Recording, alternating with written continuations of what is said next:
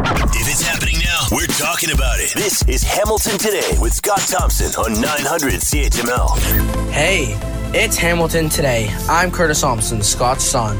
Will Weber is on the board. Will Erskine booking the guests. In the newsroom, Jen McQueen. Here's Scott Thompson. Yeah. You gotta love the Jackie Wilson. Or not.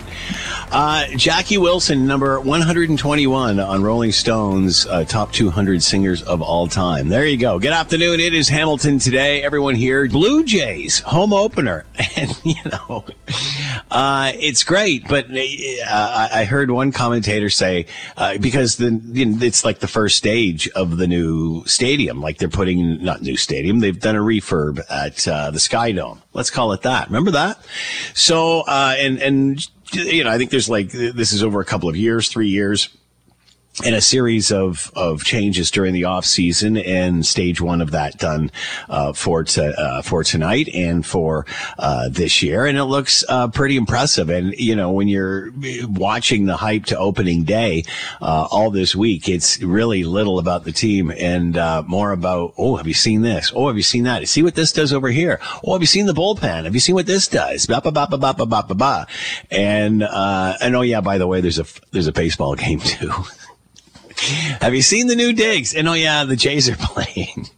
So uh, anyway, uh, here's global news: is Matt Carty on the big day, the big night tonight, the home opener. Okay, okay, Blue Jays, Blue Jays,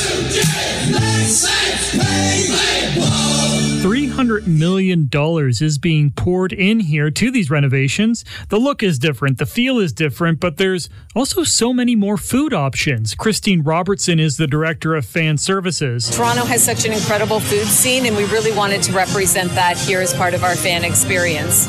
Now, some new things to try peameal on a bun, churros, beef patties, banh mi sandwiches, smoked meat sandwiches, and of course, the center of attention a poutine hot dog. Poutine, of course, came up from our fans as foods that they think would fit well here. Matt Carty, Global News. All right, uh, tonight seven o'clock, uh, the big home opener, and you know, lots of changes. As you heard Matt say, you know, different feel, different vibe, different culture. Until you open your wallet, then it feels exactly the same. then as soon as you open the wall, oh yeah, that's right. That familiar feeling. Yeah, baby, just give it away, away down there, there, 10, 20, 30, 40, 50, 60, 70, there you go. Uh, just lots more things to spend your dough on, which is nice. I mean, you know, it's, it's, I'm glad they didn't just tear it down and start over, which is what they seem to do. Thank goodness they did see some advantage of the retractable roof. Hey, you can fix the inside all you want. Go nuts. Uh, but anyway, yeah, it'll be fascinating to see how they make up uh, make out this year. And uh, of course, uh, going to generate more interest. More people going to love it, going to go and uh, and explore the experience. We'll talk about that with Radley coming up a little later on. Also, the other big news uh, is the entire board of the Trudeau Foundation has stepped down, and I guess it's everybody else's fault.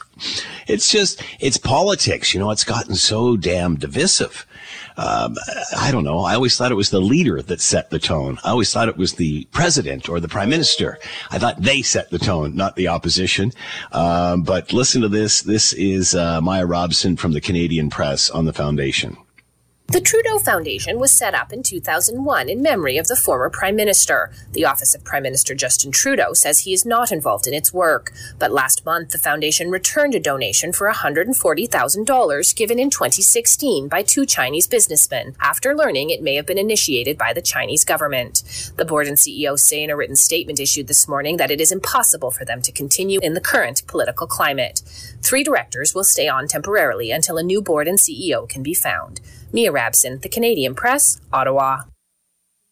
The current political climate. What? That everybody's banging on the prime minister's office door to answer allegations of interference in elections or just general Canadian life by the uh, Chinese Communist Party? The political climate? What, what, what political climate? This is the climate that the prime minister has created for himself. He's driving the bus. Uh, here's what the uh, here's what the prime minister had to say about how this is everybody else's fault but his. As you well know, uh, the Trudeau Foundation is uh, a, a foundation uh, with which I have absolutely no intersection. Uh, it was established uh, to promote uh, knowledge and academic research into the humanities following the death of my father and has had an extraordinary impact on academic institutions and on you know, brilliant Canadians. Um, it is a shame to see the level of uh, toxicity and political polarization uh, that is going on in our country these days.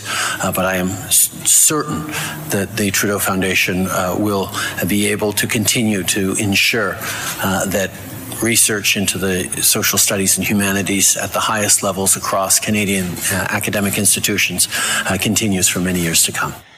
This guy is ripe. I'm telling you. Does he ever take the blame for anything? It's the divisive politics that we have. You're the leader. You're driving the bus. Everywhere the bus goes, you've taken us there. You're being accused of sitting idle during Chinese Communist Party interference over two elections because it favored the liberals. The foundation was given a check by somebody tied to the same thing allegedly. And you're talking about divisiveness? It's a lack of transparency. How is the mood of the country anybody else's fault but the person who's leading it? And now they're all, oh, the politics of it all. You're getting money from the Chinese Communist Party, and it doesn't look very good. And oh, the divisiveness? It's not the divisiveness, it's the shady actions that you've been up to that you won't come clean on. And you're blaming divisive politics? It's interference by the Chinese Communist Party. Whether it's elections, industry, medicine, that's what the that's what that's what's being alleged here. Not the divisiveness coming from across the aisle. That's not who sets the tone for the country. The prime minister does. He's made his bed. You enjoy it. All right. Uh, do you remember Mad Magazine? You know, I mean, if you're a kid growing up in the 70s, um, you know, and, and sp- especially if you have maybe older brothers, sisters, whatever, yeah, brothers, no doubt, cousins, y- this was around the house. And, the, you know, but the back page with the fold, all of that stuff. Uh, then you might remember the name Al Jaffee, Mad Magazine's award winning cartoonist, uh, responsible for a lot of that, passed away at the age of 102. To talk more about all of this, Graeme McKay is with us, editorial cartoonist with the Hamilton Spectator Spectator, author of You Might Be From Hamilton If, and Graeme is with us now. Graeme, thanks for the time. Hope you're well. Oh, thanks for having me, uh, Scott. Great to be here. Graeme, I think this is the first time I have ever interviewed you, and I've been a massive fan for years. Uh, I've lived across the country in various cities, and you are one of the best at this across the uh, across the country. You do consistently, day in and day out, great work, and uh, kudos. It's it's great to have you on. Oh, that's great to hear. Thanks. Thanks very How, much, Scott. That's, that's really nice of you to say.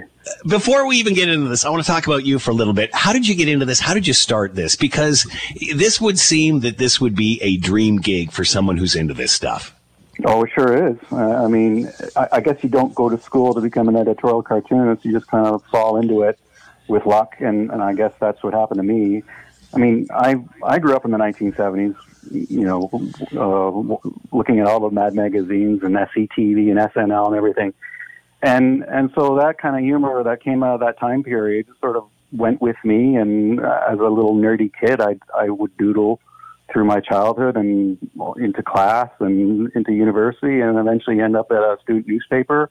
And you're doing editorial cartoons, and then that ends up, you know, going bigger. Uh, and I was just luckier. I got my job at the Spectator in 1997, and they were looking for a new uh, cartoonist to replace Blaine. Blaine had retired five years later, or five years before, and I, and I got the, the gig five years later, thanks to I, I guess it was Kirk LaPointe who um, hmm. uh, started the search for a cartoonist, and hey, I got the job, and I've been doing it for 25 years.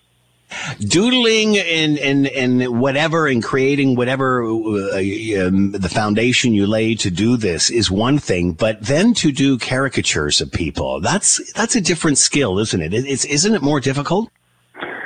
It is uh, and you either have it or not and and some if you can mix that with politics and i guess i can do it uh, then you can maybe monetize it. I guess you can be an Ontario place sort of or Wonderland kind of cartoonist and and eke yeah. out a, a, living, but it's uh, it's a little more lucrative if you can convert it to uh, you know editorial or, or political cartoons.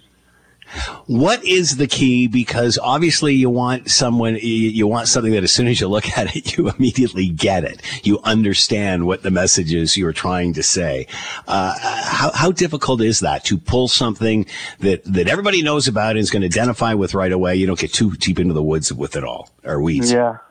Well, this, I got into this actually by being an illustrator or caricaturist before I got into the editorial cartoon gig. So, there's a lot of practice and a lot of like throwing out pieces of paper in order to, to mm. actually nail the caricature. And, and I guess I started off being more of a realistic caricaturist with uh, the pen, uh, cross hatching technique that um, is, is sort of gone by the wayside nowadays. But now it's, it's more of a simplest, simpler kind of way of, of capturing mm. any kind of uh, caricature just with a few lines. And I, some are very challenging, others are very easy. I mean, I can do Justin Trudeau basically blindfolded now. Uh, the mm. same with um, Donald Trump. Others are, are, way more challenging now.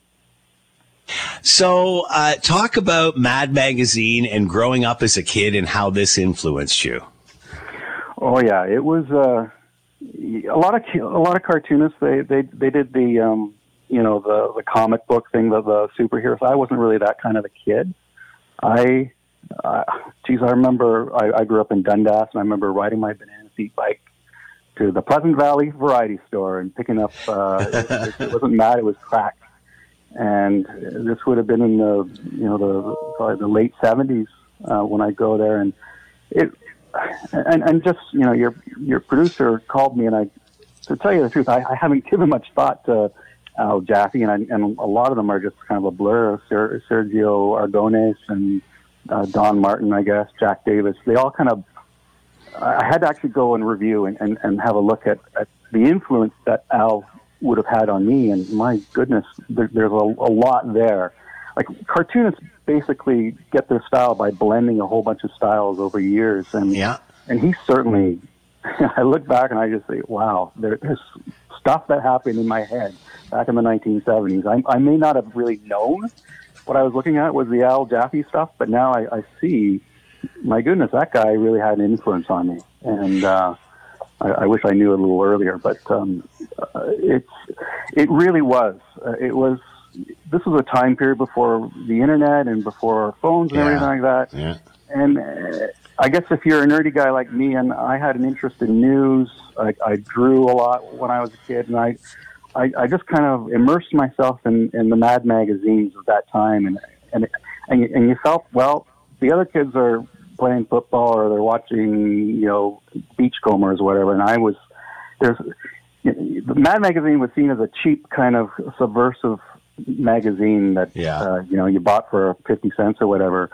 But there was a certain level of sophistication, something that we were reading that other people weren't you know, reading about, and and it was going against the grain of there's cynicism in there, and we were all supposed to be happy, cheery kids. But there's some, there's a bit of a, a subversive message there about the way the world was going back in the 1970s. That was yeah, almost a little, you know, almost a little sick, for lack of a better phrase. Uh, what I've noticed about, with Al stuff, and I see this in yours too, is like there's obviously a subject and, and the main character, and then it's all the other stuff that's going on in the background, the real subtle stuff that you think, you know, you spend your time looking around the main character to what's going on in the sidelines.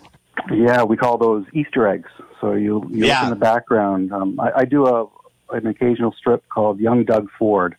And I don't know if you've seen that, but that's, yeah, uh, yeah, yeah. It, it comes with the Helix, with the Helix T-shirt. Yes, with the Helix T-shirt, and and that's it's not much of a jab against Doug Ford. It's just sort of my own reflection on my upbringing, you know, in Dundas, circa you know 1982. I, I think Doug Ford is a little um, older than me, but a lot of those little things in the background are little presents for my demographic. You know, the 50 year old, yeah, 50 to 65 year old people that will get those little gags, uh, the, the, like the bolo bat or the you know the, yeah. the chum sticker on the sticker on, on the windows and stuff like that. Just, just little tiny Easter eggs we call them. A bit subversive. Graeme McKay with us, editorial cartoonist and one of the best in the country for the Hamilton Spectator, author of You Might Be From Hamilton If, talking about Al Jaffee, former Mad Magazine uh, award-winning cartoonist, passed away at the age of 102. Graeme, as uh, as always, first time. Hope you uh, come by again. Always love uh, uh, reading your stuff or looking at your stuff, and uh, keep up the great work in the spec. Thanks very much, Scott. You're listening to the Hamilton Today podcast from 900 CHML. Lots of big cities. Just like Hamilton, you got the SoBi bikes. You want a bike, you take a bike. Communal e-scooters, ride shares, car rentals. How about a boat? Why not? Uh, and thanks to Finland Skipperi, boat sharing. Uh, Keven Dextradeur is with us, country lead Skipperi, and is with us now. Keven, thanks for the time. Hope you're well. Thanks for having me, Scott. So describe what this is. It's kind of like um, every other sharing service, except you get a boat. Right on. So Skipperi is the world's first boat sharing app. Uh, so essentially, with a monthly membership, and this is only during the boating season. So from May 1st till October 31st, uh, Skipperi takes care of all the hassle of owning your own boat, uh, so that people can only enjoy the fun parts of boating. Uh, so we take care of winterization, storage, insurance, all the stuff that people don't want to pay for. We take care of it. Um, in a nutshell, Skipperi's mission is really to democratize the boating space, uh, make it more accessible for everyone, regardless of age, gender, uh, and also boating experience. So uh, the idea of this is not a one-time thing. You're you're in it for the summer. Is that accurate? You're in for uh, a, a few month period. Is that is that accurate? That's correct. So people sign up. Uh, they can sign up whenever they want, but they need to, uh, yes, commit until the end of uh, uh the season, which is October 31st for us. Um, so these are people that are going to use go go out voting quite a bit. Then I would imagine. That's correct. So we did our market preview here um, in Toronto uh, back in June 2022 until uh, the last day of October, and the um, the, the the the the, the, the answer from Torontonians in general uh, was was was out of this world. So we operate right now, Skipperi, in eight countries globally, and um, this has been the best uh, launch uh, from uh, in comparison to all of our other markets. And um, essentially, throughout the, the, the last couple of months, uh, we've been getting so much uh, demand from from different areas uh, in the GTA, but also other lakes. And Hamilton was definitely, you know, at the top of the list here. So we uh, partnered up with uh, Harbor, um, the um, the uh, uh, Harbor West Marina, uh, where we have three uh, boats that will be there as of May 1st, uh, with options to add uh, up to four more for a t- total of seven. If ever, um, actually, after this conversation, memberships increases for for us in, in that specific region. Region, we have the ability to increase the number of boats we'll have ready for the the Hamilton market. So uh, you said three here, hopefully more uh, to grow. Would you have? Would you get the same boat every week, every whatever? Would they switch it up? How does that work? Great question. So all our boats are, are brand new. Um, uh, Starcraft um, uh, boats powered by Yamaha engines uh, ranging between 17 and 23 uh, footers. Uh, everything is done through a mobile app. So you check in, you check out, um, um, you, you, everything you do is within that mobile app, and you get to pick and choose the boat you want for that specific day. So we have uh, essentially two reservation slots every day. One that starts at 8:30 a.m. until 4 p.m. and the other one uh, starts at 4:30 uh, p.m. until 8 a.m. the next day. Uh, you don't have to use it for the full time. There's no additional cost. This is your your monthly membership, and and and that's it. So, uh, monthly membership, uh, then you have unlimited amount of use of the boat, or how many? How, how does that work? That's correct, unlimited. Uh, so right now, what we've seen in our market preview last year, on average, uh, members were using them uh, 4.3 times per week, which is which is very high wow. um, um, in comparison to to to a private boat owner. Um, but we have had some members going out literally every day and sometimes multiple times a day. Wow. So who who who's the customer here, Keven? Who's who's using the service? Uh, it's it's funny, a bit of everyone. Uh, we've we've just wrapped up our um, uh, we did a survey at the end of the season last year, and we have ma- members from uh, ranging from 21 to 82 years old. Um, we really have a wide um, uh, variance of, of, of, of members and customers essentially boating is for everyone and that's our motto. We really want to make sure that everyone gets to experience the joys of, of, of being on the water. Um, the feedback we've received, uh, especially when it comes to uh, overall kind of wellness and and and and, and mental health, the liberty and and the the freedom, uh, the fun that that boating provides should be for everyone. It should be simple, and that's really um, what we're trying to achieve here at Skipperi. So you've got some clients that are using like this thing almost every day or like up to four times a week, which is quite a bit for like you, uh, like you were mentioning, even probably somebody who owns a boat and goes down and does it, I don't know, a couple of times on the weekend, whatever. Um, uh, that being said, is it, uh, um, would this grow with the amount of boats that you get? Would, could you get to the point, do you see where, you know, if you just want to take one for a day as opposed to the whole month, eh, or is that is that just not part of the plan? Um, so we don't necessarily know, um, you know, what what the future holds for us, but but for now, what we've seen is building a community, building uh, people that are um, essentially a community of members that are responsible on the water, responsible of our, of our boats, taking care of them like um, like it's their own. Essentially, uh, we we want right. to get away from kind of the one night stand type of right. service. Uh, right. We want people who are uh, going to take care of of, of of, of of the boats like like it's their own. Um, and and that's another thing at Skipperi that is extremely important for us is the education component. Essentially, every membership comes with a one-on-one practical training with a licensed captain, and you don't start paying until you really feel comfortable using the boats, docking in and out, um, so the education portion is super important. Um, and we're trying to stay as you know from a sustainability standpoint we want to stay as as close as possible to all the global megatrends that we're seeing um, from a business standpoint so shared economy circular economy as you mentioned mm. in your introduction bike share car to go Turo enterprise car share those are those are all models where um, essentially you, you know your, your, your consumer you know your member uh, and there are people that you trust uh, with the equipment you lend to them uh, especially when it comes to uh, the marine world which is uh, a, a, different ballgame. And obviously uh, you'd have to have a boater's card right? You'd have to be licensed for this that's correct. Um, yeah. So skipperi.ca is, is a one-stop shop. You can get your boater's license through us on uh, the Skipperi website. Uh, then there are certain areas uh, on Lake Ontario where you need a second license. For example, the the, the Toronto Harbor, you need yeah. the, uh, the, the Ports Authority uh, license. So we take care of that as well. We take care of the practical training, as I mentioned. So everything is done in house. We try to really simplify um, everything and make it hassle free uh, for our people as much as possible. Keven Dextradeur with his country lead Skipperi. Hey, um, boats? Why not? E scooters, SoBi bikes. No, why not a boat? Uh, Keven, thanks so much for the time. Good luck. Thanks so much for having me. Have a good one.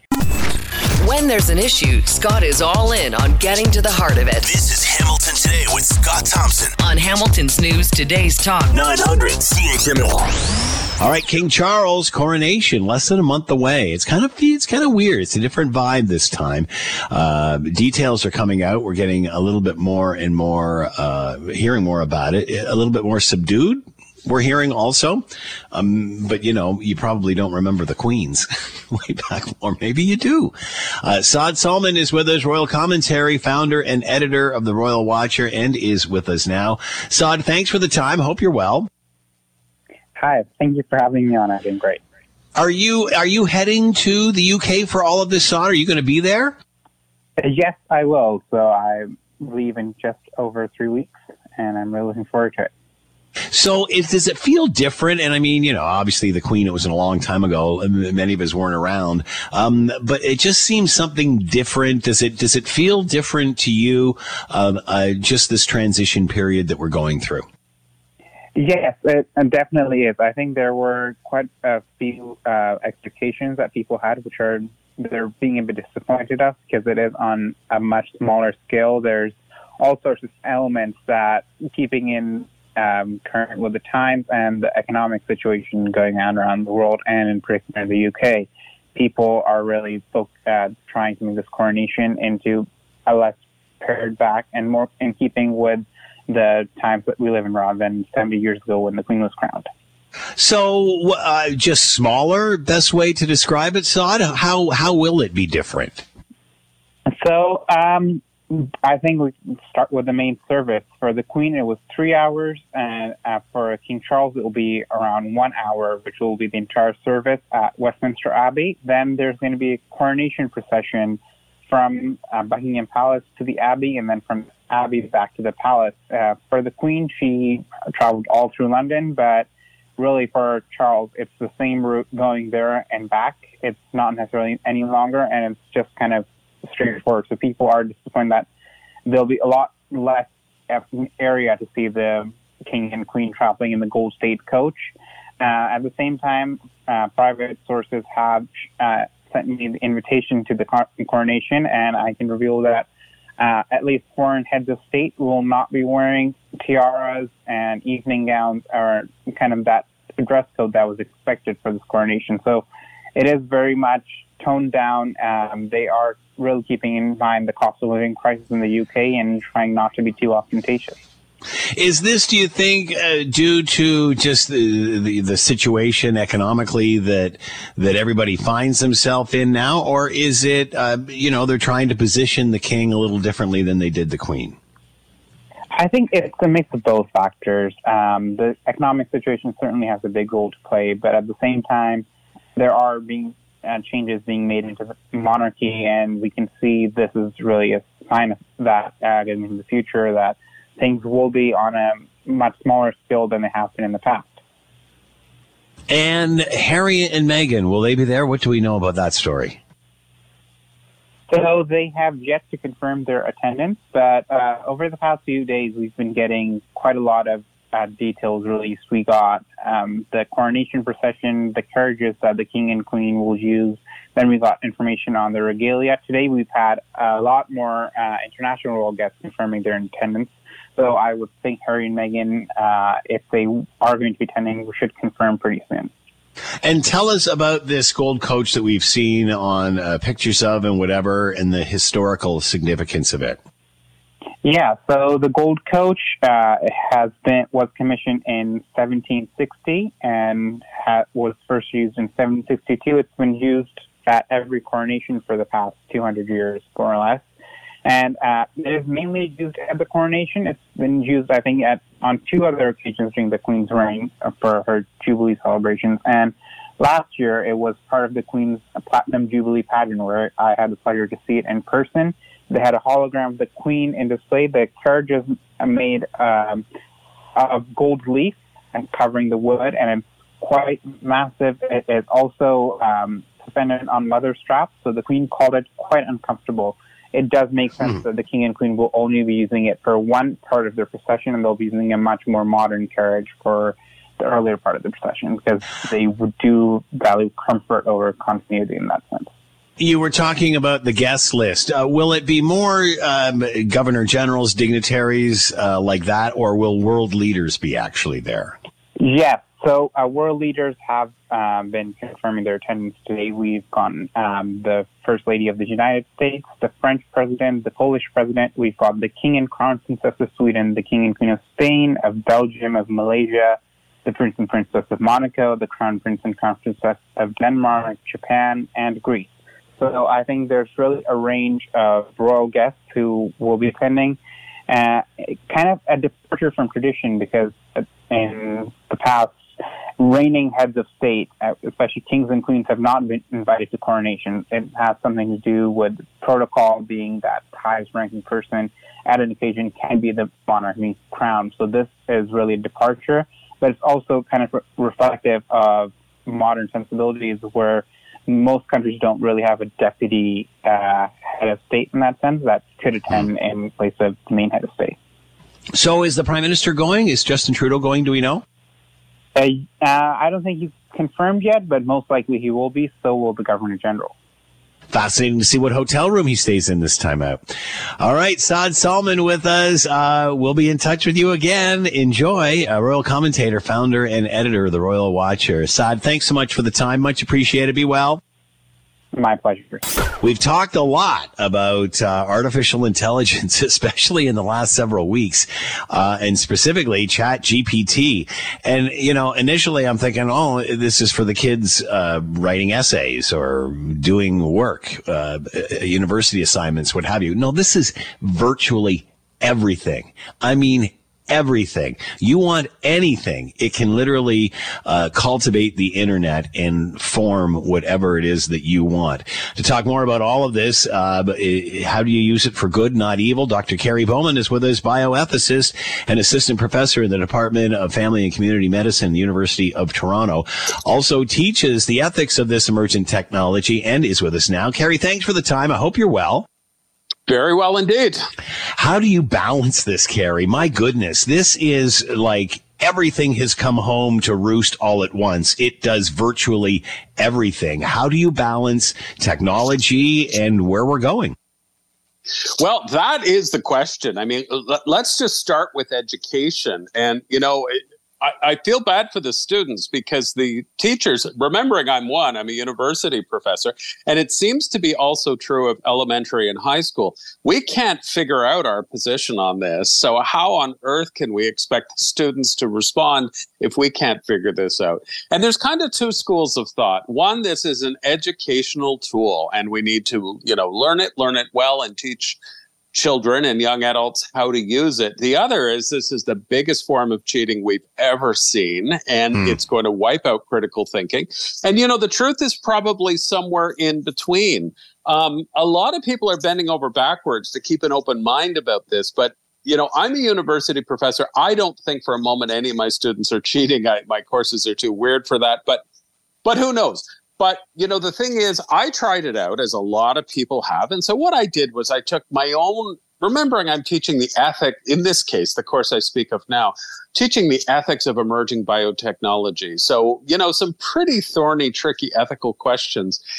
You know, the first thing that surprised me, and this should not have surprised me, I should have known this, uh, is, you know, I thought I'll need to go have lunch and come back after it's had a chance to do its thing. That's not how it works. It does it right away. Um, so, and, and, you know, the answers were a lot more sophisticated than I ever would have thought. A little weird, mind you, a little weird. And, and that's one of the things that highlights it, it tends to go astray for now, but it won't for much later. Um, you know, I think we have to talk a lot to our students about it and have open conversations about this and begin to figure this out together. Um, I, I, think is the way forward. But I don't know how much longer we can go on without clear policies. Uh, you know, the universities, many of them haven't even made a statement as to whether it's cheating or not. If you, you know, have a GPT generated exam, it, you know, is it legally, professionally, you know, not ethically, but but so mm-hmm. so that's a huge problem. But look, let me say this while I'm on a roll. Uh, this may be the least of our problems with with um, AI, in which you know language is the bedrock of human civilization. It really, really is language and imagery. Mm. And now with with with AI and with ChatGPT and all the many things that are going to follow it, we're increasingly going to be seeing our, our culture reflected back to us and not knowing whether that's human generated or machine generated. Uh, there, there, already this is occurring. When you read something, it's hard to know, uh, you know, whether that was human or not. And it may sound like a minor problem for now, but it'll take over very, very quickly. Uh, will there not equally be some sort of program that debunks this that you can that professors and teachers can use to sort of find this? And and and I keep coming back to Kerry, whether it's the old Encyclopedia Britannica, the old Coles Notes, or whatever. You, you know, there's a difference between a research tool and simply plagiarism, copying something. Well, I know, um, I, and I agree. So, is there a tool? There's emerging tools, but here's the thing: I can't speak for all the institutions in this country and province but most of the institutions say even if we identify that it's that it's AI generated, uh, can we take action on that? That is not mm. clear. Whether because plagiarism, you know, my understanding, I know what the word means. You know what the word means. People listening know what the word means. But does that include a non-human source? Right? Like that's that's mm. part of the question. Mm. So yes, we may be able to find it, but can we really sort of play hardball and say we now have proof? Therefore, this is not a valid submission. Uh, mostly, we're not clear whether we can do that or not. But look, what I would say is, as, as AI expands and expands, I think a starting point needs to be each and every one of us has a fundamental right under virtually all circumstances to know when we are interacting with AI. That includes teachers, that includes the public, that includes when you're on hold on a tele- telephone line. We really need to know uh, when we're interacting with AI and what the parameters are. Aren't we coming a little late to this discussion, Kerry? Yeah, yeah, we are because uh, you know the thing is we you can't solve a problem you don't fully understand and the greatest minds mm. and i'm not suggesting i'm one of them but but really the greatest experts at all of this uh, they don't really know what the scope of the problem is and the depth of the problem is because potentially i don't want to sound alarmist but you've heard and most of us listening uh, people listening have heard that this could be really really serious and we're still not sure uh, as to how much of a threat that this could be so again part of the problem is we're trying to tackle a problem we don't fully understand the parameters of. But, you know, it takes time for us to absorb these changes. And what's happening now is AI is moving so quickly that society, cultures, uh, collectively, we're not able to absorb these changes at this rate. Dr. Kerry Bowman with us, bioethicist and assistant professor in the Department of Family and Community Medicine with the University of Toronto. Chat GPT in our classrooms and beyond. Fascinating discussion, Kerry. Thanks for the time. Be well. You're very welcome. Take care. You're listening to the Hamilton Today podcast from 900 CHML. All right, going to bring in Ian Lee, Associate Professor, uh, Dr. Ian Lee, Associate Professor, Sprott School of Business, Carleton University. Uh, survey finding out that nearly half of Canadians aren't saving enough for retirement, and some saying they don't think they even will retire. This says France is rioting because their retirement age was moved from 62 to 64, and many Canadians not saying that they'll ever be able to. Uh, that, and of course, uh, big news out of Ottawa in regard to the Trudeau Foundation and the board of directors uh, standing by. Let's get his take from Ottawa. Dr. Ian Lee is with us now from Carleton. Ian, thanks for the time. Hope you're well. Uh, my pleasure, Scott. Thank you. First of all, uh, what is this uh, with the Trudeau Foundation? Uh, you're in Ottawa, obviously. What's this? Uh, what's the story there? How much of an impact is this making? Can you break it down? What's happened here? I'm, I'm not intimately involved. I'm not involved at all, but I mean, I'm, I'm certainly aware of what's been going on. Um, just big picture, it's a nonprofit. Um, there's many nonprofits uh, in Canada. I was the president of my condo corporation, which was a non-profit corporation. And when I was in the bank, I dealt with a lot of NGOs, so-called NGOs. Uh, not that condo corps are an NGO, but nonprofits, uh, charitable institutions, for example, the the Canadian Red Cross, and um, I've always been fascinated by them because they're very different from the corporate world where I came from. The corporate world, there's a hierarchy and everybody understands the hierarchy. You report to your superior and your superior reports to another superior all the way up to the president and the president of the CEO reports to the board of governors. Very clear hierarchy, very clear, um, you know, who you're reporting to and who you have to take your instructions from. In the in the nonprofit world, it's much more horizontal. The way I like to characterize it, corporate is vertical and, and NGOs are, are horizontal. Where I'm going with this is it's it's much trickier, much more difficult in the nonprofit world because everybody that's involved with that charitable institution, if they donate money or they're interested in the causes of that nonprofit, feel they have a stake and a right to be heard in that uh, uh organization. And that makes it much more difficult to manage. I fully understand why the board stepped down uh, uh, all the members because they're typically not paid. They're volunteers, typically in a nonprofit. Uh, certainly, I was never paid as in my Condo Corp. And uh, my point being that so you're taking all this pressure, whether it's the Canadian Hockey Foundation or whatever, and um, and then if something goes wrong, it, it, hits the media very very quickly, as you saw. And I think it shows the risks of accepting. I want to make a very broad, generic statement. It shows the risks of accepting large amounts of money uh, for a nonprofit from corporations and from uh, people that are not Canadian citizens. I know that's a broad generalization, but it, it just brings you into, I think, risky territory. And in this instance, the Trudeau Foundation had accepted a very, very large donation from one single extremely wealthy person who was a Chinese citizen. And, you know, if you have antenna, political antenna or risk averse antenna, so I, I thought that maybe some alarm bells should have been going off saying, wait a minute, if this ever hits the media, someone's going to ask questions like, why is somebody donating such an enormous amount of money who's not even from this country? And, and that, that, uh, so I, I'm sympathetic to them, uh, but at the same time, I think it was inevitable once they went down that road and they didn't develop a policy in their internal governance on the board uh, to deal with this kind of thing. And and I think and once it hit the news and and it became so political, it was inevitable that the board members were going to resign. Uh, the prime minister reacted in saying uh, that it's the divisive climate, it's the uh, the divisive uh, politics, uh, politicizing all of this when it, it really boils down to what you just said, it's a donation allegedly from somebody with ties to the Chinese Communist Party. So exactly. what does that have to do with divisiveness or not? He, he's just getting caught again with his pants down, is he not? I have to disagree with the prime minister um, on on this point. I I just disagree with him because in a democracy, and we certainly are a democracy, we're not the controlled system of China, where I've been teaching for twenty odd years since 1997. I think that's more than 20 odd years. Uh, I've taught in Russia, and you certainly do not have freedom of speech. Well, the prime minister knows that in a country like Canada or the States, anybody can say anything as long as you're not libeling them or engaging in hate speech.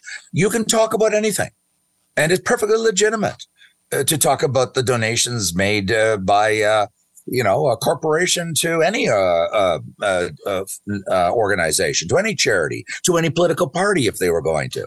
And in this instance, it was inevitable that this was going to hit the media and be criticized because we know there's all kinds of leaks from the intelligence agency of our country about the attempts, multiple serial attempts by China to influence Canadian politics. And it's not just Canada. This has been documented in the States, in New Zealand, Australia. So, I mean, this is not somebody ginning up the story or, you know, or uh, juicing it up, if whatever the yeah. word is. It, it is because of the background of this story that China has a very significant record of interference in the affairs of foreign countries. And because this was the foundation of whom? The former Prime Minister of Canada, one of the yeah. most successful and longest serving Prime Ministers of Canada, who, oh my goodness, is the father or was the father of the current Prime Minister. So, I mean, this was just inevitably going to become part of the political conversation.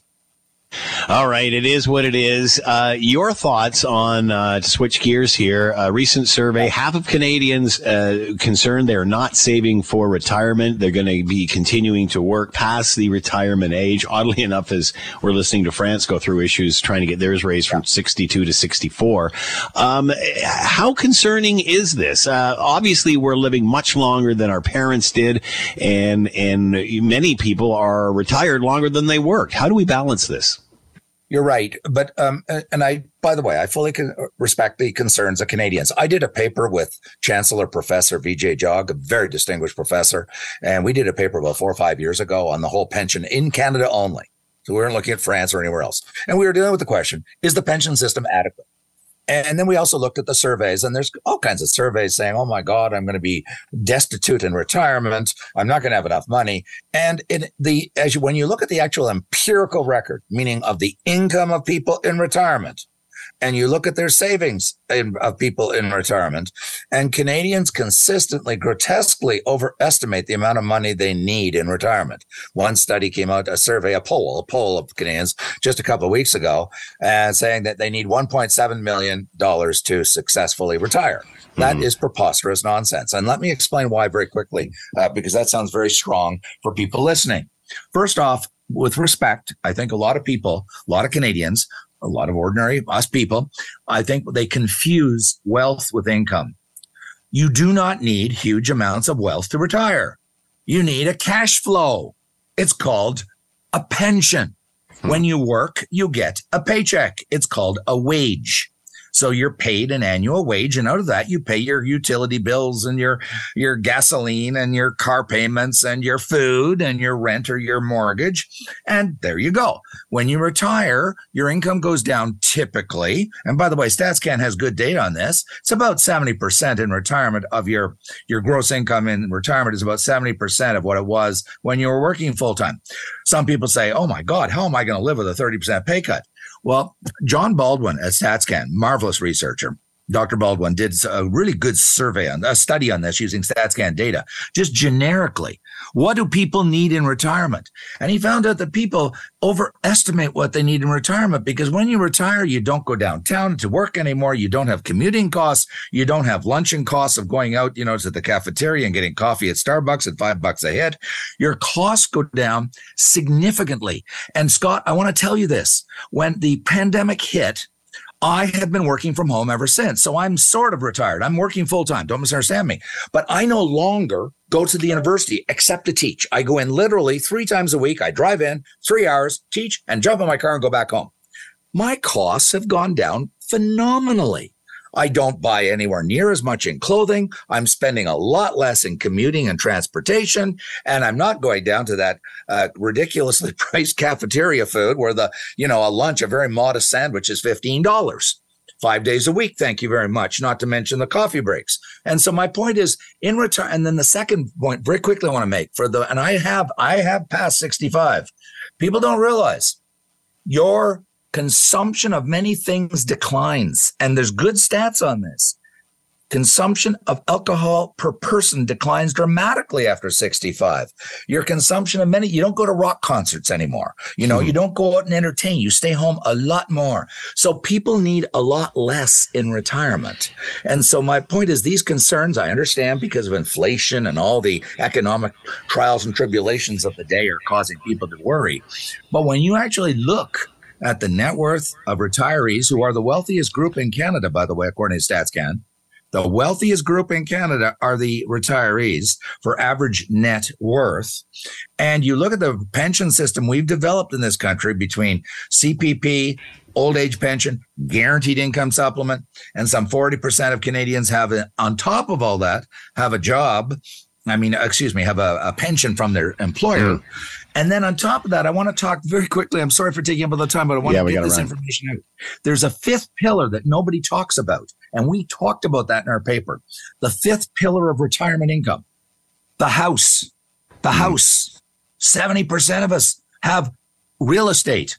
And we have uh, the net worth of Canadians is 400,000 each because of real estate. And if you look at it by age, by boomers, the boomers have the latest stats I have from StatsCan 1.1 million net worth. So, what do a lot of boomers do? And I have friends that do it. You downsize. There and you it's go. capital gain free.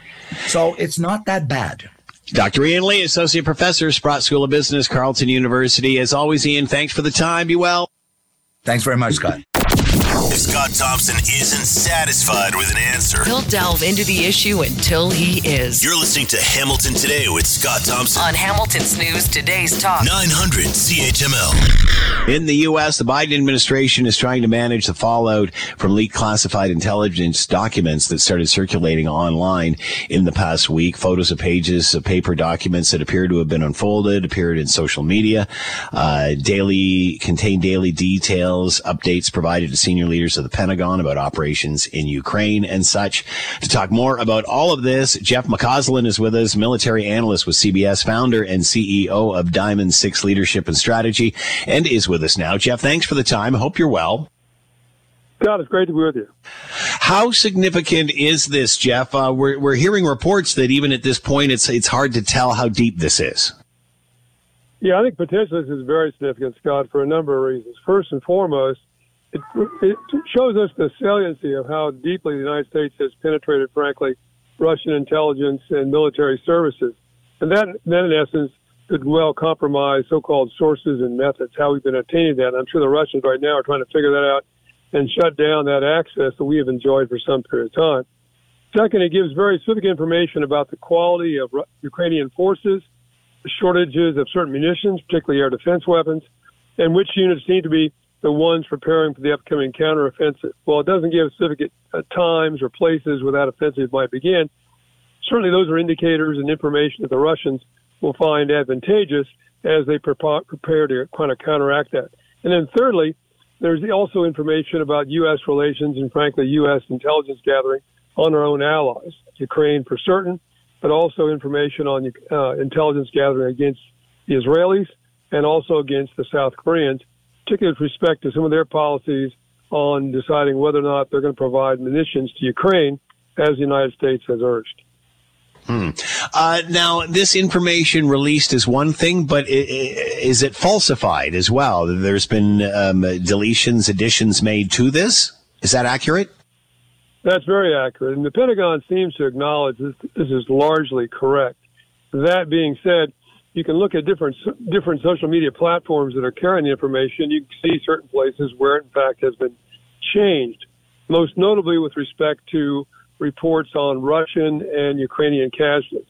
And it seems like subsequent releases on other platforms, Telegram, Twitter, etc., have shown a, a dramatic decrease in the reporting of Russian casualties and a dramatic increase in the reporting of Ukrainian casualties.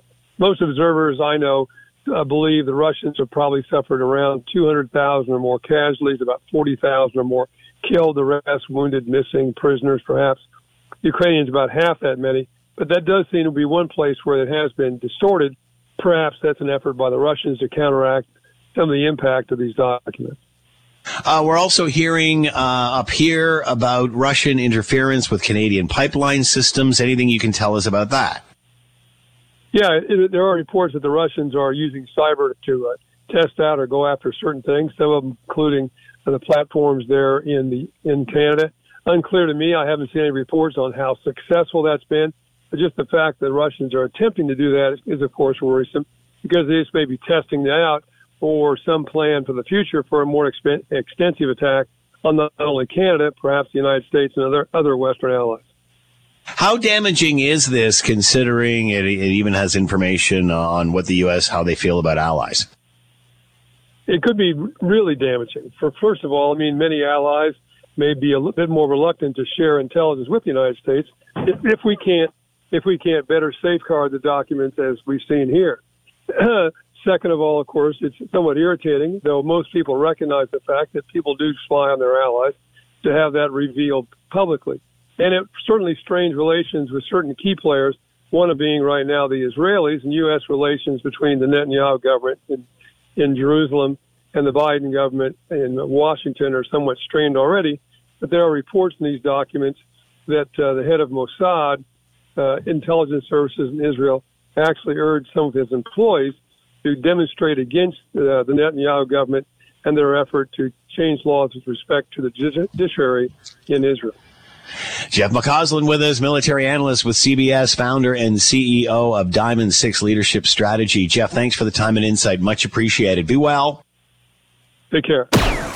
You're listening to the Hamilton Today podcast from 900 CHML. All right, we talked earlier about uh, documents, U.S. documents. This is coming out of the U.S. leaked from the Pentagon earlier this year. Hackers working with Russia's spy agency uh, claimed to have disrupted operations at a Canadian natural gas pipeline company, inflicting costly damage on its infrastructure. Leaked Pentagon doc- documents say. Now, the issue here is uh, these documents are being leaked, but then they're, they're leaked, but then they're being falsified classified. So a lot of the information they're still trying to uh, just to get through it all and and to, and to see what is what. Uh, the information uh, uh, purportedly collected by American signal intelligence or electronic interception of conversations also said a Kremlin-aligned hacking group was in contact with Moscow's Federal Security Service. Um, screenshots, shared screenshots, and sh- and such, and claims to have the capacity to increase value pressure, disable alarms, and initiate an emergency shutdown of an unspecified gas distribution station. To talk more about all of this, Carmi Levy with us, technology analyst and journalist. He is with us now. Carmi, thanks for the time. Hope you're well. Great to be here, Scott. Thanks for having me. So I think what, what's bizarre about this is there's information that's being leaked from the United States or through this Pentagon or through the Pentagon, but some of it's being falsified. So we don't know what's accurate and what isn't accurate. What are your thoughts? Well, I mean, it's there's you know someone isn't telling the truth because according to these documents, these uh, pro-Russian hackers, a group known as Zarya, managed to infiltrate Canadian gas distribution, so natural gas distribution infrastructure, and they were able to play with the valves. They were able to turn alarms off according to them. They said that they initiated an hmm. emergency shutdown of an unspecified gas distribution station. I mean, these are the kinds of things that if successful, would basically result in a huge facility blowing up. Uh, and uh, you know, to the best of our knowledge, Canadian gas industry executives are saying we have no idea what they're talking about. We have no evidence yeah. of there being any kind of attack. We have no evidence, uh, just as importantly, that any of our systems have been compromised or that there are any uh, worms or viruses or infiltrations or breaches of the firewall, anything like that. So, you know, the, Russians claiming, yeah, we broke in and did all sorts of crazy things, and there's no evidence of that. So hard to tell, but the fact that that the you know the we know that the other documents have been uh, doctored. We know that there has been you know it, it, it's very difficult to ascertain or validate or verify it. And of course, the agencies that would be talking about this, the communication security establishment, public safety minister, uh, or the, the entire ministry itself, uh, of course, they're not going to say anything because that would compromise national security. So, uh, you know, your guess is as good as mine. But, uh, you know, I, I think it's safe to say for now we're safe, but it's a pretty scary threat landscape. And we know that Russia is coming for Canada because of our involvement in assisting Ukraine. So it's not like we can let our, our guard down anytime soon either. You know, we've talked about this for years, Carmi, and and you know whether it's private companies who've had data breaches, or or whether it's government or such, and and you or or many like you have said, you know, you got to get on this. You got to you got to uh, keep protecting yourself per se. Are we getting smarter at this just because of the political climate and the way things have changed in the last uh, year or so? I think we're trending in the right direction. Whether that curve is steep enough to sort of keep up with the fact that the world is becoming an even more threatening place uh, is another story altogether. I think we're finally starting to recognize both at an individual level and a corporate level and a government level that we're not spending enough money on cybersecurity. We're not training our people well enough. Uh, we haven't put enough resources into education for cybersecurity so that, you know, but I, I think there's since the Ukraine invasion, I think there's recognition that that Canada now is at greater risk because of our involvement, and that we are starting to make those greater investments. Are they enough? They'll never be enough, uh, and we will never fully close that gap. Uh, and I think this really is a warning. These papers, uh, the leak of them, is a warning to the Canadian government that we have to continue to press harder on the gas pedal. Otherwise, at some point, this possibly could have been an attack will become an actual attack, and nobody wants to see that. Uh, earlier on, and we've talked about this, we were talking to Dr. Kerry Bowman, a bioethicist and assistant prof at the Department of uh, Community Medicine, University of Toronto. He teaches ethics classes. We were talking about Chat GPT, as you and I have had uh, many chats about. How does that sort of AI change this discussion? Does it? Uh, it does, uh, and and I hate to say it, but it means that there are clouds gathering on the horizon because artificial yeah. intelligence, well, on the one hand, it can make security tools more secure, more powerful, uh, it also, in the hands of a hacker uh, or a black hat hacker, a state sponsored hacker, uh, could give them, make it easier for them to, to, to, bypass those protections, to propagate an attack. It could make uh, today's attacks look like child play because tomorrow's attacks will be that much more devastating. Uh, for example, artificial intelligence allows uh, certain tools to blow through encryption that we think is inviolable today but it's a very mm. power. It's almost like a very powerful key on the front door. It breaks through locks that other tools can't. And so, you know, the basically what it means is that uh, in the hands of the wrong people, things are going to get worse, all thanks to artificial intelligence. And if we don't control even the simple things like how we use ChatGPT in our schools, how can we be expected to keep government and corporate and national infrastructure safe from hackers halfway around the world? And the the conversation we had earlier, Carmi, was, um, you know, aren't we a little late to this table? But as the expert pointed out, man, it's new. It's a new world, and until this stuff is really d- uh, discovered and laid out for us, we really don't know how to react to it. Is that valid? I think that's fair. We're, we're very early in the evolution of artificial intelligence for the most part. I mean, it's been around for decades, but it's largely been confined to labs, and only researchers uh, and computer scientists have really had access to it. Only with the release of ChatGPT into the public domain last November have we, as individuals and as organizations and governments as well, have they been able, have we all been able to kind of roll up our sleeves and touch it and play with it? And so it's almost like, you know, we're just getting started. So yeah, it is somewhat unfair to say, hey, government, why aren't you on top of this? Um, but at yeah. the same time, this is just the latest chapter in the entire cybersecurity conversation. We should frame it up as that and say, basically, as a society, we should be front and center on this. AI just adds more urgency to the conversation. Carmi Levy with us, technology analyst and journalist, uh, hacking at the Pentagon through Russia, and um, around and around we go. Carmi, as always, thanks so much for the time. Be well. Great being here, Scott. Thank you. It is a shame to see the level of uh, toxicity and political polarization uh, that is going on in our country these days. Uh, but I am certain that the Trudeau Foundation uh, will be able to continue to ensure uh, that research into the social studies and humanities at the highest levels across Canadian uh, academic institutions uh, continues for many years to come.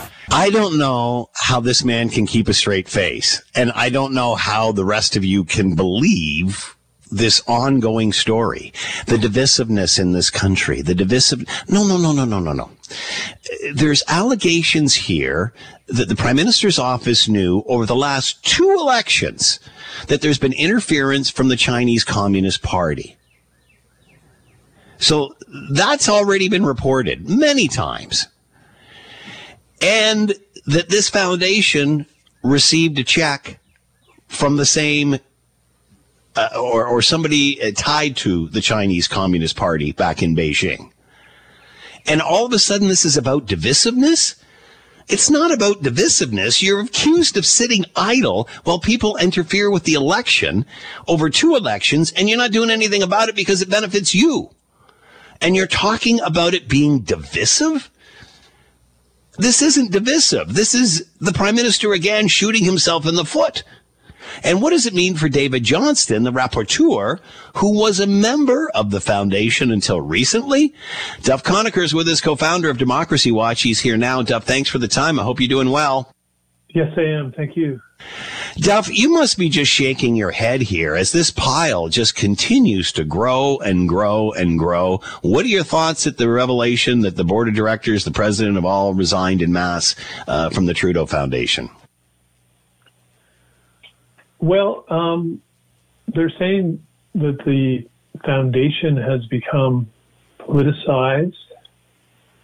Um, it was already, always politicized, so it's kind of strange that they're suddenly deciding that uh, the connections to the Liberal um, Party and the Liberal government through Trudeau and his family members somehow are different than they have been in the past. Um, but uh, they're not really saying they're doing it because the foundation has been tainted by taking this donation in the past, which is really what they should be saying, and they should also be saying it was a big mistake. Well, that's that's the whole donation like that. That's the whole point, Duff. I mean, they're talking about this, how this is being politicized. They took money from somebody who's allegedly interfering with elections and they thought enough of it to give it back. So, uh, how can you be any more guilty and now still blame it on everyone else? Yes. And also, we're really guilty in taking the money in the first place. I mean, they only yeah. gave it back years later when you know this was a money from a foreign businessman who it was well known had ties to the the government in China, and um, you know even, that should have been viewed with with justified suspicion right when it was first offered. You know, so Canadian foundations that, that are granting to universities shouldn't be taking money from foreign sources because what does it say that this what does it say that this foundation, the the board has all resigned in in mass? Does this not say that yeah, we did this, we're guilty of this? It's a conflict of interest. Is this not admitting there's a conflict of interest here? It's hard to tell what they're admitting to because they're just using this loaded term that it's all politicized now, and so they're stepping down because of the political climate. Um, you know, they just didn't really uh, politicization of a donation it received seven years ago. Well, yeah, but it was politicized seven years ago when they took it. Like they just shouldn't have been taking money from a Chinese billionaire and another Chinese businessman when they know, and neither should the University of Montreal as well. When everyone knows how the Chinese economy works. Like you don't become a billionaire in China without ties to the government. It's just not possible yeah.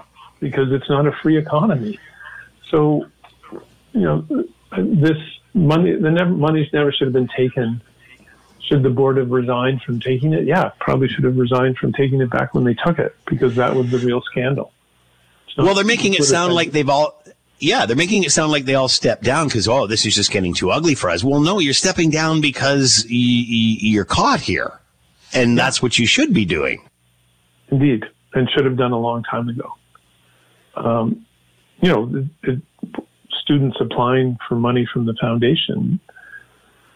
Not that, again, uh, the, the foundation never really had a great record, I don't think, in terms of supporting scholarship because it was always politicized. And if you look at the people who have been on the board, it's a it's a bunch of people from the power elite, and they wouldn't grant anything that would challenge the government of the day.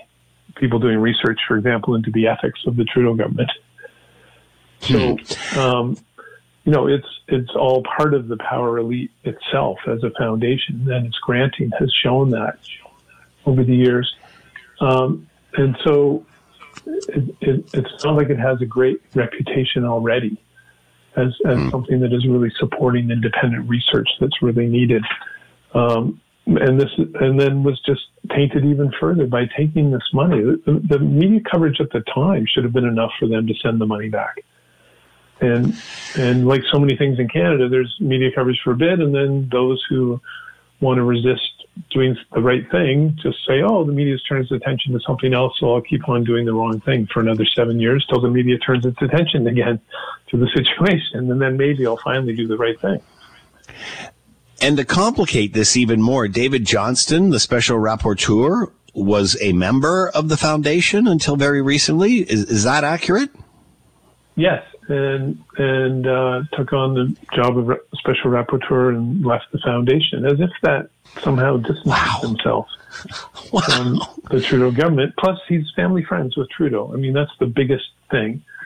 Um, he's made statements on China as well that are are justifiably controversial, given the the uh, admiration he's expressed uh, about uh, various aspects of, of China's uh, governance and society. But he was making many of those statements as the ambassador to China, and so was reflecting the uh, Canadian government's view at the time, which was to try and be friends with China and build relations with it as if we have some something in common between our society and mm. society in China and, and, the way of governance government in China, which we don't at all.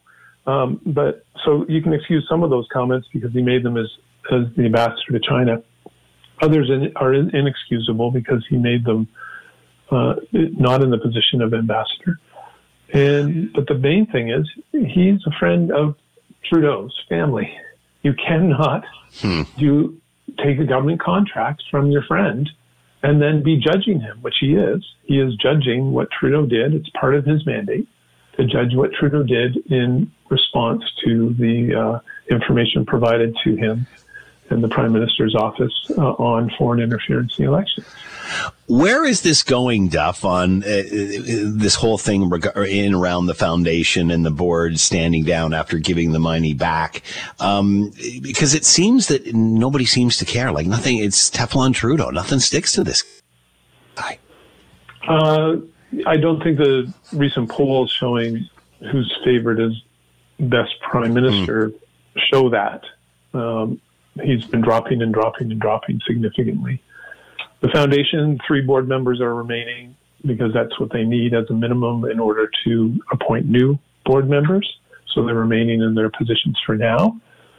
And David Johnston, what can I say?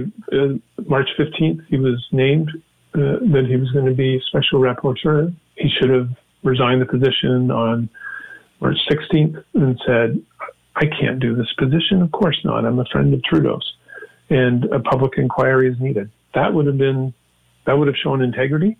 Every day that goes by, it's just uh, showing less and less integrity. He can't do. You wonder how worse it. So you wonder how how much you, you wonder how far this can keep going. I mean, it's, you know, my goodness, look behind you. There's the line. Duff Conacher with us, co-founder of Democracy Watch. Uh, the Trudeau Foundation president and board of directors resigned, uh, talking about the uh, entanglement with the ongoing foreign interference controversy around the Chinese Communist Party. Duff, as always, thanks so much for the time. Be well. Thank you. We'll have um, much more news on this coming up very soon. You're listening to the Hamilton Today podcast from 900 CHML. Scott Radley coming up after the six o'clock news. You can read him in your Hamilton Spectator. He is with us now. Scott, thanks for the time. I hope you're well. I am. And by the way, do you know who sings that song, OK Blue Jays? Yeah, um, you know yes, his daughter. You know his daughter. Yes. Yeah, she worked with us. She yeah. did. Yeah, Laura Hampshire. Yeah. That's Keith Hampshire. Yeah, I know. That's there hilarious. I found that out after she started working here, and I saw the name Keith Hampshire. I went, "You're not related, are you?" And she goes, "Yeah, that's my dad." No way. Yeah. You actually said that? Well, no way. I, I can't did. believe that. Yeah, no. Anyway, well, yes. there you go. H- how many Hampshires do you know? Uh, right. well, her. and now him. Uh, so anyway, uh, lots of chatter over the course of the week. Not so much about the team. Uh, it was funny listening to a commentator. They they got this, they've got that. Now they've done this and this and that and that. And oh yeah, there's a ball game too. I thought was kind of funny. Uh, your thoughts about the new digs and the Renos? Um, uh, is it more about that than the team this year? no, but it is tonight for yeah. the home opener. Absolutely, it is. Everybody, I think, is eager to see what the new well, it's not the new place, what the what the redone place looks like. They've they've they, have they have renovated mm-hmm. the kitchen at home. Let's put it that way, and everyone wants to see what the island now looks like that uh, that you've built. Um, it's I mean, look, there's some there's some neat looking things, and there is an idea that I think is a really good one. That is a twenty dollar pass that you can get in. You don't get a seat, but you can wander around all these public areas that's in the outfield. Cool. And you know mm-hmm. that that's that's good for a bunch of reasons, but the biggest one, and I'll put an asterisk beside it for a sec. The biggest one is sports as a, in general. Sports have reached the point now where they are so it's so expensive to go to a game, even in the crappy seats, that kids yeah. kids don't go to games now. Like I when I was a kid. Yeah I remember my dad had a friend who had front row seats at Maple Leaf Gardens for the Leafs. They were $35 back in the early 80s. Yeah. now they're, well, I don't even know what they are, $800 a game now or something. So $35 under Harold Ballard, love him or hate him, but at least that was something that the average person, if you could find a way to get the seats, you could afford to go to mm-hmm. a game. So once a year, my dad bugged his friend and we got tickets once a year to go to a Leaf game. Now, I can tell you, unless your dad is a CEO somewhere, you're probably not going and sitting in the gold yeah. seats or the platinum seats for a Leaf game. And so I love the idea of finding a way to get. Remember the two dollar seats? There used to be the uh, yeah in the Blue Jays, the, yeah, the, the, for yep. Dominion. I think it was Dominion or something had the anyway. Um, yep. So I love this idea, especially that we're making a game affordable. Now, the only question I have, and I'm hoping to find a bit of an answer tonight, is are these seats, are these not seats, are these areas only bars? Because that would then mean that kids aren't going to be going on these cheap passes to get yeah. in. I, I hope there's a family area where you can go and take your kid and it doesn't cost you a fortune to go to a game. I'm glad they didn't try to tear it down and start over again, which is what it seems they do nowadays. Um, and because I, I think the Sky Dome, the retractable roof, that still, to me, has a selling feature. You can do anything you want to the inside. I mean, you don't need to tear the place down in order to do that. I think the roof opening is, is worth keeping. Uh, so I'm glad that they've decided to take this giant cavernous place that, you know, one time held like 52,000 people, bumped out some seats and, and actually made made some space that, as you said, for for fans that want to come in and don't spend an arm and a leg and such. I, I'm, I'm glad they made better use of this building. Yeah, and when you say about tear it down, I know there was talk a while back that oh, you know, it'd be really nice to do something like uh, like Camden Yards in Baltimore, some like old school. Yeah. Thing. Look, it's a romantic thought until you're playing a game yeah. late in April and it's snowing and 400 below and howling wind, and then everyone's saying, "Why did we get rid of the dome?" Yeah. I, you the the dome look it may not be aesthetically as perfect as some other ballparks that you can point to now. I mean, if you ever drive down to Cincinnati and see the Great American Ballpark, or better yet, go to Wrigley Field if you ever get a chance. I mean, look, we can't compare to that here, but yeah. we also live in a country that has climates and different seasons. Mm and as much as I say, we can romanticize this idea because on a lovely July day, sure, it would be nice to be in a place like that. Uh, come late September or early in April, it's really nice to mm-hmm. not be dying out there to watch a baseball game. Scott Radley coming up after the six o'clock news. You can read him in your Hamilton Spectator. As always, Scott, thanks for the time. Have a great show. Hey, by the way, just before I let you go, was that you rollerblading down the Linc the other day? Yeah. Okay, I just wanted to make sure. I thought it was. It looked like you're sort of. Geeked, I know, but I wasn't sure. I thought you were going to say something about my muscular calves or, you know, thighs, something like that. Even That's if I thought that, I would have never said it out loud. Thanks for listening to the Hamilton Today podcast. You can listen to the show live weekday afternoons from 3 to 6 on 900 CHML and online at 900CHML.com. That's it for us. Thanks for listening. As always, we leave it to you, the tax-paying customer, to have the last word. Mr. Lowe wrote in to say, would it not be interesting and perhaps that in the future politicians are replaced by beings based on artificial intelligence. Just imagine, perhaps, no foreign interference in our politics, no worries about mice and raccoons in official residences. R2D2 of the future has my vote.